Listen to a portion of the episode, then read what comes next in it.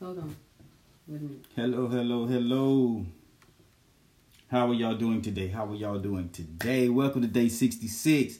Today we're talking about love expressed through affection.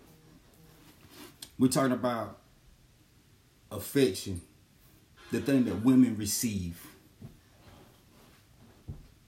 So today we're going to come from the Song of Solomon, chapter 2, verse 14. Let's pray. Lord Heavenly Father, we thank you right now, oh God. We thank you for another day. We thank you for another opportunity. We thank you for joy. We thank you for peace. We thank you for elevation through mental stimulation. Lord Heavenly Father, give us everything that we need and to understand, oh Heavenly Father, how to walk together as one to get to where we're going. In Jesus' name I pray. Amen. Love expressed through affection. Day 66. Song of Solomon, chapter 2, verse 14. My dove in the clefts of the rock, in the hiding places of the mountainside, show me your face. Let me hear your voice, for your voice is sweet and your face is lovely.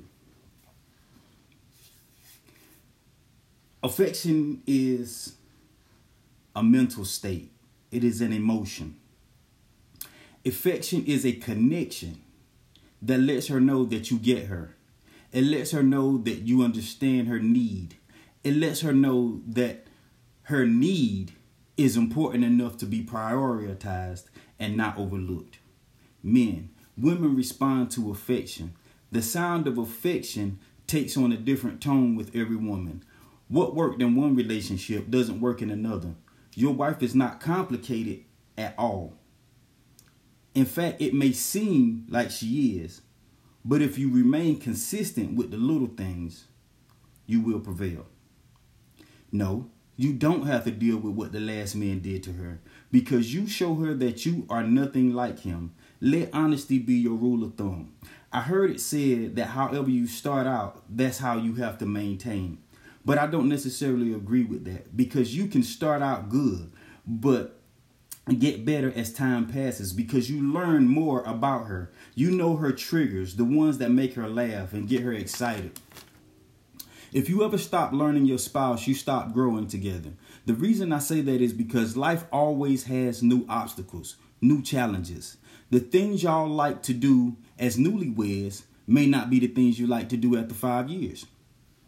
Marriage is supposed to be like wine. As it ages, it's supposed to get better. Listen, one year of experience is not like 10 years of experience. You've been through some things together. By the time by the time you get to 10 years, you have worked through some some tough situations by this point. You have seen them at their low. By the time you get to the 10 year mark, you are not even married to the same person anymore because they change. And change is good for the most part, especially when the both of you are growing in the same direction. If you think you have it figured out, you deceive yourself. I say that because she will change, she will grow, she will mature even more. Her body will change. And the thing about that is, though mentally and emotionally she changes, so does her ability to be a wife. By then, she has seen you at your best. She has seen you at your low in life. She has she understands your flaws and she helps you work through them. I want every man to understand by helping your wife get to her best self, it helps you. Affection is the essence of love. It's not the expensive gifts. Yes, the cars and the diamonds and, and all those things are nice, but the atmosphere you create in the home is more valuable than all the Louis Vuitton you can buy, all the Gucci, all the red bottoms, all that stuff you can buy. Why? Because peace is a commodity that all people seek after. And if you can bring that into the home, it and, and, and it be a mainstay, you have 50% of everything you need. Atmosphere accounts for 50%. It accounts for 50% in the marriage you can just have enough money to pay the bills and buy groceries, get gas, and, and the essentials you need, and the house will maintain. It will maintain. That's if the atmosphere is right. Why? Because finances account for over 40% of failed marriages in the 40 and older group.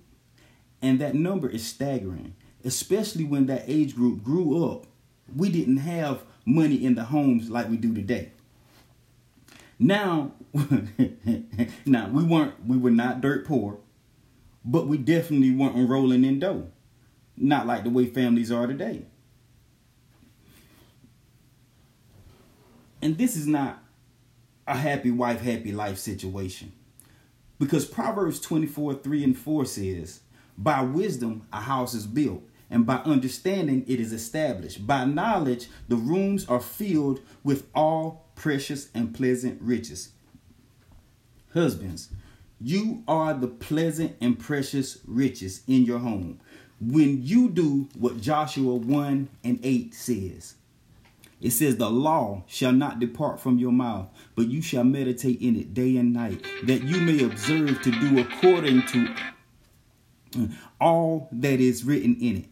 For then you will make your way prosperous, and then thou shalt have good success. Yes, good success in every area of your life in your marriage, in your business, in God's business. God will give you favor not only with Himself, but He will also give you favor with men also. I want you to know that His divine power has given us everything that pertains to life and to godliness. And though knowledge, life and godliness through knowledge, um, the main reason the people perish is from what? is from a lack of knowledge. The more of the word that gets down on the inside of you, the more the light shines through you. The more you know, the more you grow. Marriage, sex, and affection go together hand in hand. You can't have one and not the other two, or you can't have two and not the other one.